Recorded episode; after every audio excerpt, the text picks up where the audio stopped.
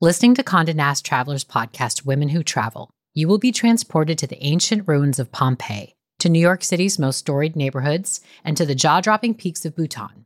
It's the best of what you love about traveling, experiencing different people, cultures, and perspectives, all from the comfort of your own home. Each week, join host and global journalist Lale Arikoglu as she shares her own experiences along with those of self identifying women travelers from all over the globe. How do the bestie comedian pairs of Shir Zamata and Nicole Byer navigate travel together? What can you realistically expect from your first global solo travel experience? How is dance used as a tool for healing in Indigenous Australian communities? If these questions piqued your interest, pack your bags and go on a journey with women who travel. Available wherever you get your podcasts.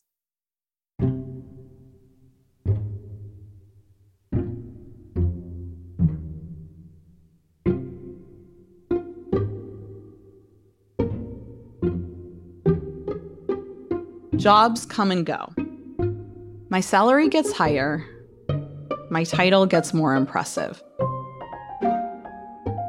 I lose track of what my actual skill set is, but that's okay because I have another skill. I can survive.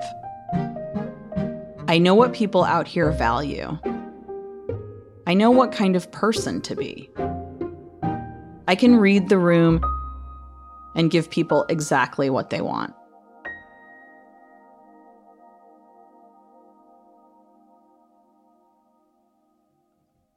You might not know Meredith Shapek Arthur personally, but you know someone like her. Or maybe you're like her. Accomplished, fun, competent, effortless in the way she succeeds in pretty much everything. But here's the thing Meredith can't admit for decades. All that success isn't effortless at all. In fact, it's destroying her from within. In this episode of Meditative Story, Meredith describes what happens when your external and inner selves have very different needs. Things get rough in her life, but that's how she learns what must happen and who she must become. I'm very happy for Meredith 2.0. She's the author of Get Out of My Head, Inspiration for Overthinkers in an Anxious World. And she's responsible for the website Beautiful Voyager, for overthinkers, perfectionists, and people pleasers. Perhaps some of those words resonate in your life. In this series, we combine immersive first person stories, breathtaking music, and mindfulness prompts so that we may see our lives reflected back to us in other people's stories. And that can lead to improvements in our own inner lives. From Wait What, this is Meditative Story. I'm Rohan, and I'll be your guide.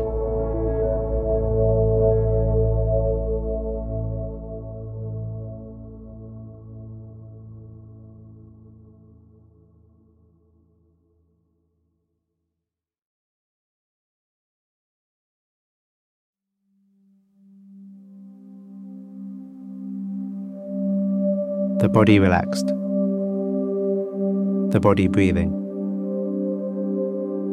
your senses open, your mind open.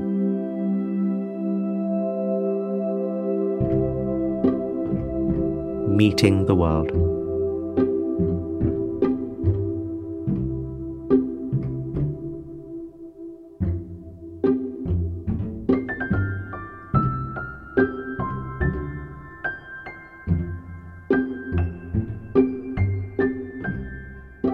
Defiance, Ohio, 1983. I'm in first grade on my walk to school. A gentle breeze blows, and I'm humming to myself when something catches my eye from below. There's a glass factory nearby, and sometimes I find glass parts in the streets. I stop to peer into the gutter. It's dotted with these strange, heavy slugs of circular glass white and blue and green. My heart beats with excitement. I'm happy. But there are other feelings too. Only six years old, and I'm already good at tuning out the voices I don't want to hear, especially when they're coming from inside. Being divided in two helps. Whenever I start to feel uncomfortable, there's another side of myself to escape into. I'm internal Meredith and external Meredith. internal Meredith always feels slightly detached. She makes up stories in her head and watches her life play out like a TV show. External Meredith is the jokey Midwestern girl the world sees. The achiever who likes making people laugh. She's good at school government. She plays tennis. She doesn't tell people about the thoughts that consume her. She doesn't even articulate them to herself. I'm a worried child. No matter which version of Meredith I'm inhabiting, I'm anxious, especially after fourth grade when we moved from Defiance to Toledo. I don't know what's wrong with me. My parents are compatible. I have the most expressive father in America. My twin brothers look up to me, but I overthink and try to disappear into knowledge. Thought is the only thing that can swallow up the bad feelings.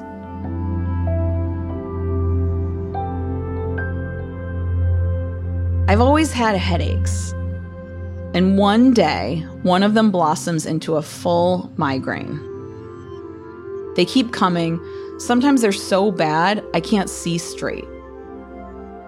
In junior high, I become more familiar with my bedroom than any preteen ever should be.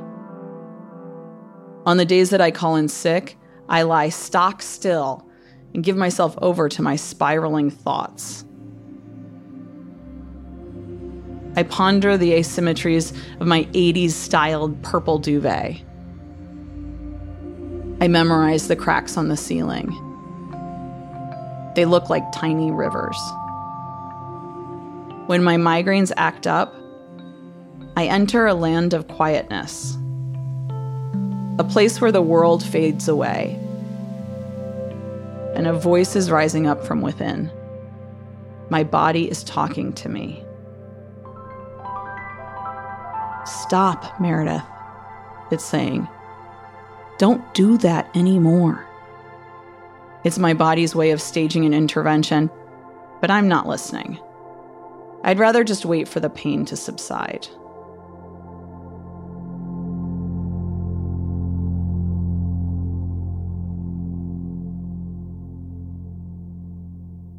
As Meredith says, our bodies can hold a lot of wisdom.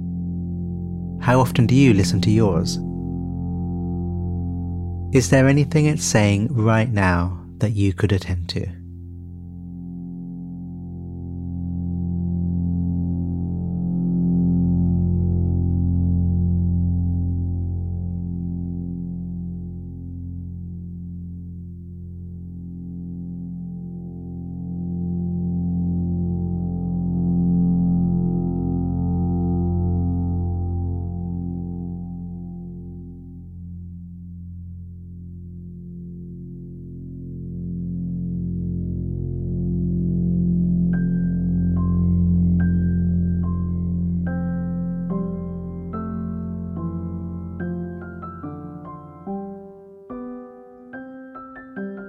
In high school, I become obsessed with Shakespeare.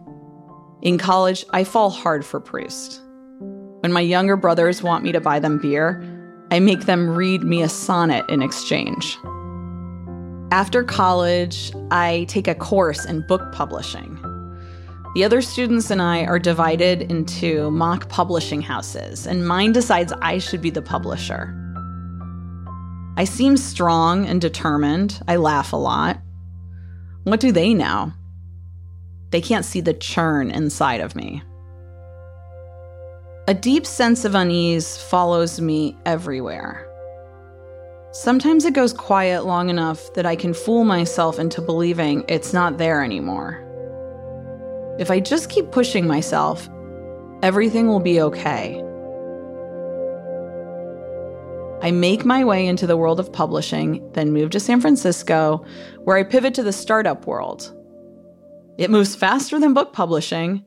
We're paid to be playful and game for anything. We're all scaling up. Jobs come and go. My salary gets higher, my title gets more impressive. I lose track of what my actual skill set is, but that's okay because I have another skill. I can survive. I know what people out here value.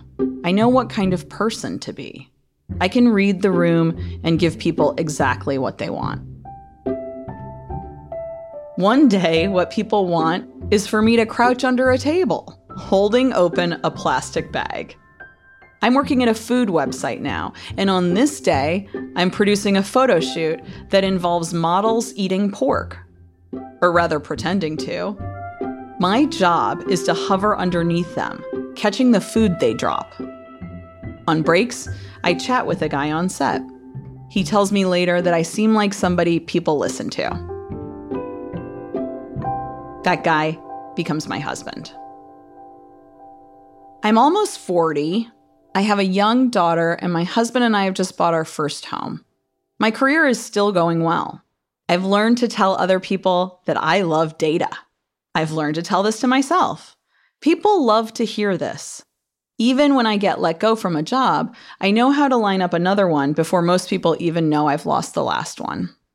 I'm working at another startup, one that makes emoji keyboards. Our office is in a groovy co working space in San Francisco's Tenderloin district. My team is a bunch of young designers, guys who wear the right sneakers and know how to use Instagram before Instagram is a thing. Working with them, I feel insecure. I spend most of my energy trying to stay relevant. I obsess over my Twitter feed, the way I dress. I'm spending less time with my family, and I'm quiet and distracted around them. When I try to make sense of all this, it's a strange task because what I feel is disconnected from my feelings. I'm a spinning head of thoughts floating above a body in pain. I don't have the language to describe what's happening. I'm beyond words. I just try to stay numb. My headaches are getting worse. I'm on Topamax, a drug that is generally used to treat seizures, but also helps people suffering migraines. Its side effects include weight loss and brain fog. I'm definitely acting different. It must be the stress of work. The guys I spend my waking hours with have this whole world of knowledge that makes zero sense to me.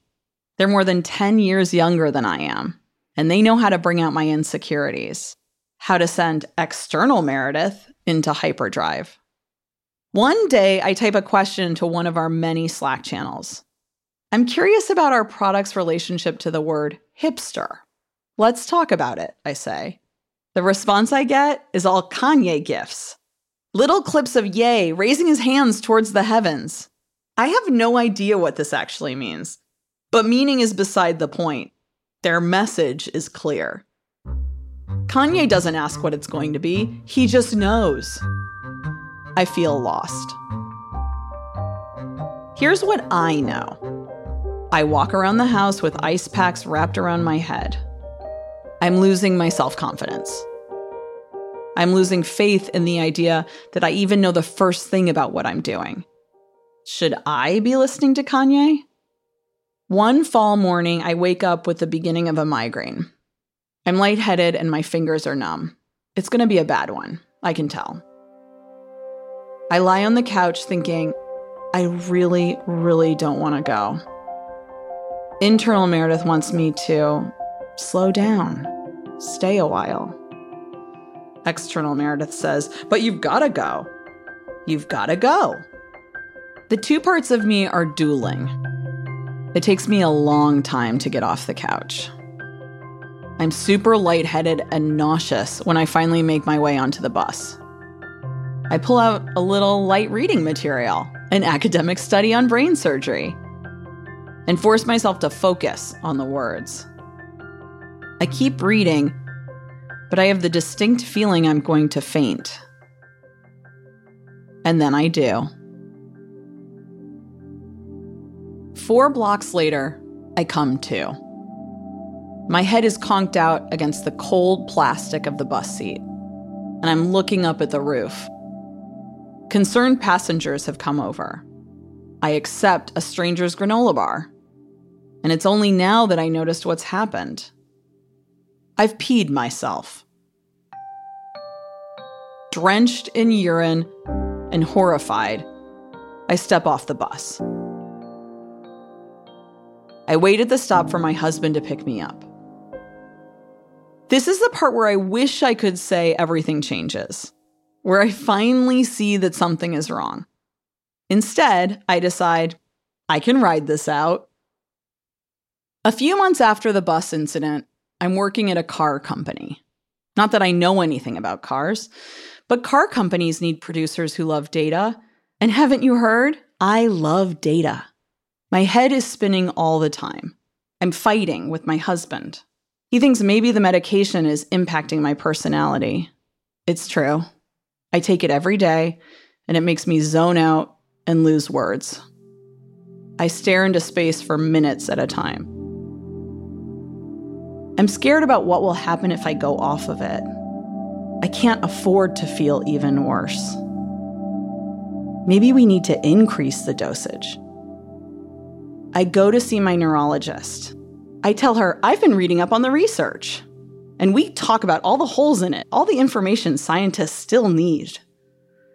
But before I can bring up another article, she tells me to slow down. She says, I think I know what's wrong. I'm fairly certain that you have generalized anxiety disorder. I take a deep breath.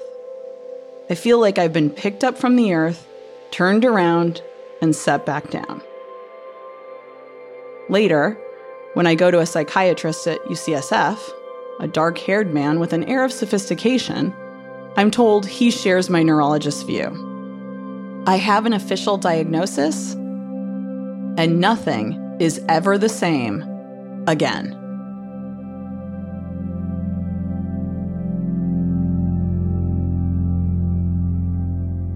Let's breathe with Meredith here, feeling the freedom of that which had not been named finally being named.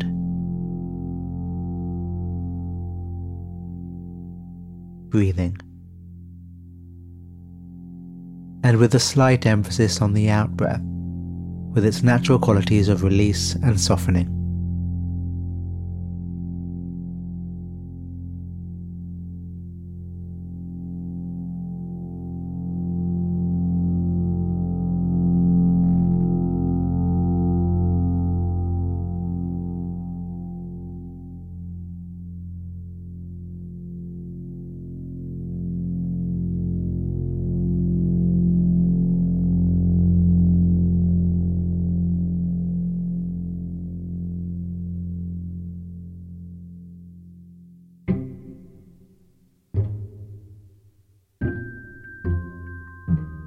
I'm on the same planet, but everything looks different. Soon I taper off my migraine medication and start taking Lexapro. The change is profound. It's not just the medication or the diagnosis. I've been given permission to see my life in a whole new light. To finally nurture the part of me that's been dragged along on this crazy journey. I've been killing myself trying to find solutions. Turns out, I never knew what the problem was. My body is no longer a battleground. The English writer Hilary Mantel, whose migraines cause day long bouts of vomiting and hallucinations, calls her affliction a secret talent. I'm not visited by ghosts and visions the way she is, but something else happens, and it's no less majestic. I suddenly feel all of the pain and turmoil that has been bubbling up within, trying to get my attention. It's a bit terrifying, knowing that I've been ignoring it all for so long. I was so active in looking for solutions. How could I have been so blind to the anxiety within me? Now it's like I've been given the keys to myself. At last, I can open the door, and two incompatible versions of Meredith can see themselves out. When my brother and his young sons used to come to visit, the chaos they brought with them would drive me wild. I'd stand in the kitchen, my eyes fixed on the toaster, my nephew's screams ringing off the walls, frustration rising within me, the drama of another family, the needs and noise of children who aren't my own. It was too much. But I'd muscle through, make dinner for the gang. Now, though, I'm finally able to let go. I call this my ego death. My ego, that part of myself that was so concerned with being good enough, cool enough, disruptive enough, melts away. The need to fight against the natural order of things, to prove that I can do any job, no matter how unsuited I am for it. The need to be the kind of woman who uses Kanye gifts. It has melted away. When my brother and his family come to visit, and I start to feel that familiar tug of despair, I recognize what is happening. I need space. So I throw on my jacket and take a walk. Nobody minds.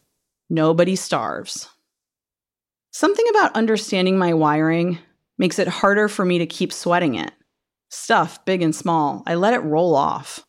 My ego still weighs down on me, but I know when to give myself a break. When my body tells me to slow down, I listen. Despite all of my experience as an overthinker, I missed the big idea. My worries about what other people were saying and what they were thinking clouded my vision. The feelings were there for a reason, trying to tell me something. Their conduit was my body flaring up. They were desperately trying to get my attention. Meredith, it was trying to tell me, you are struggling you are in excruciating pain because, well, you're in pain. I used to go crazy decorating the house for Halloween. Stress over whether my husband and I were having sex often enough. Stay up late baking cupcakes for my daughter's class parties, parties that I'd go to, but where I wasn't exactly present. My daughter is now 11. She makes fun of me for not being like the other moms, the ones who panic over bedtimes and the foods their kids eat. She does all sorts of routines at my expense.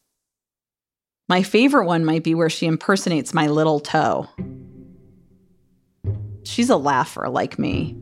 Happily, inner Meredith enjoys a good yuck as much as external Meredith did.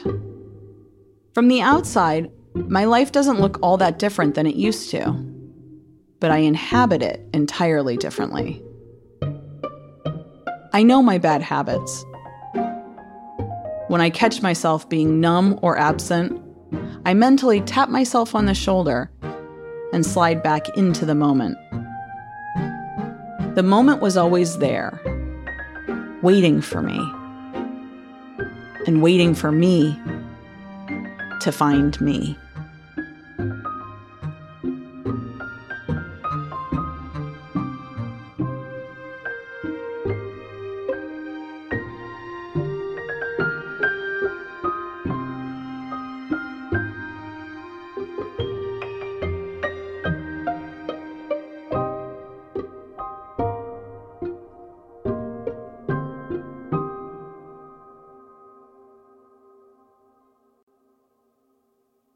There's a lot of natural mindfulness in Meredith's story. So, what I want to do in our closing meditation is build on it. And we'll start with Doctor Who. If you've watched a fair bit of Doctor Who, you'll know that there's a bit of a trope, certainly in the modern Doctor Who era, about the power of naming monsters. The way an episode might go is that some monster or other will be causing all sorts of havoc, and the Doctor will turn up and start investigating. And because the Doctor's been doing their thing for millennia, they've basically seen it all before. So there's a moment when the Doctor identifies what the monster is and names it to its face. And in that naming, the monster loses some of its power, and the episode pivots to the good Doctor's inevitable victory. A similar thing also happens in a lot of fantasy fiction, be that books or TV. Names have power, and by speaking them, you take some of that power. So that's what we're going to do. Learn to name our monsters, our inner monsters. And in the doing, learn a way to take away part of their power over us. What that specifically means is that when we have any challenging thoughts or thought patterns causing havoc through our minds, we name them and say hello. Hello, doubt. Hello, fear. Why, hello there, sense of feeling worthless. Ace to see you again. So let's try that now. Connecting with the body. Settling into stability. Inviting any tension that might be present into softness. Whatever is here in the mind, let's name it. For me, it's restlessness. What is it for you? However mundane, let's name it.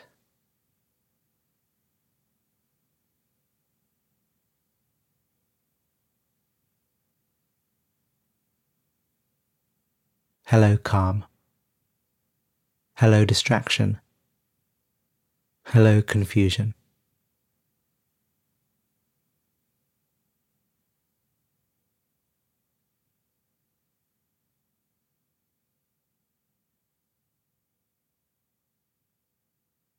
This technique may be one you've heard me outline before, and the reason I love it so much is twofold. First, it's just pure, straight up mindfulness, knowing what is happening in our minds while it happens. And secondly, because it's so easy to do, we can train it at any time. And if we get good at being able to name our mind states, when things get really difficult and the real monsters turn up, we will have built the skills to name them in the heat of the moment. So even though there may not be much around right now, certainly not enough to fill a Doctor Who episode, we practice all the same, so that our skills in the power of naming grow and it becomes second nature.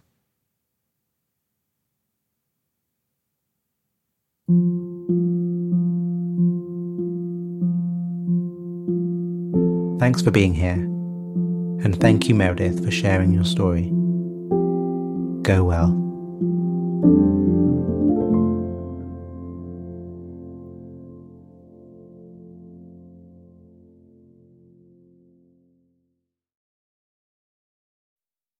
On behalf of the team at Meditative Story, thank you for spending time with us today.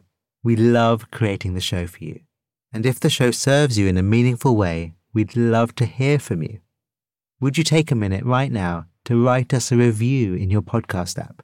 When you leave a review, it really inspires our team, and we're a group who derive so much energy from understanding how meditative story impacts you. It's also a way for you to pay it forward by helping others discover the show. So if leaving a review speaks to you today, we'd really appreciate it.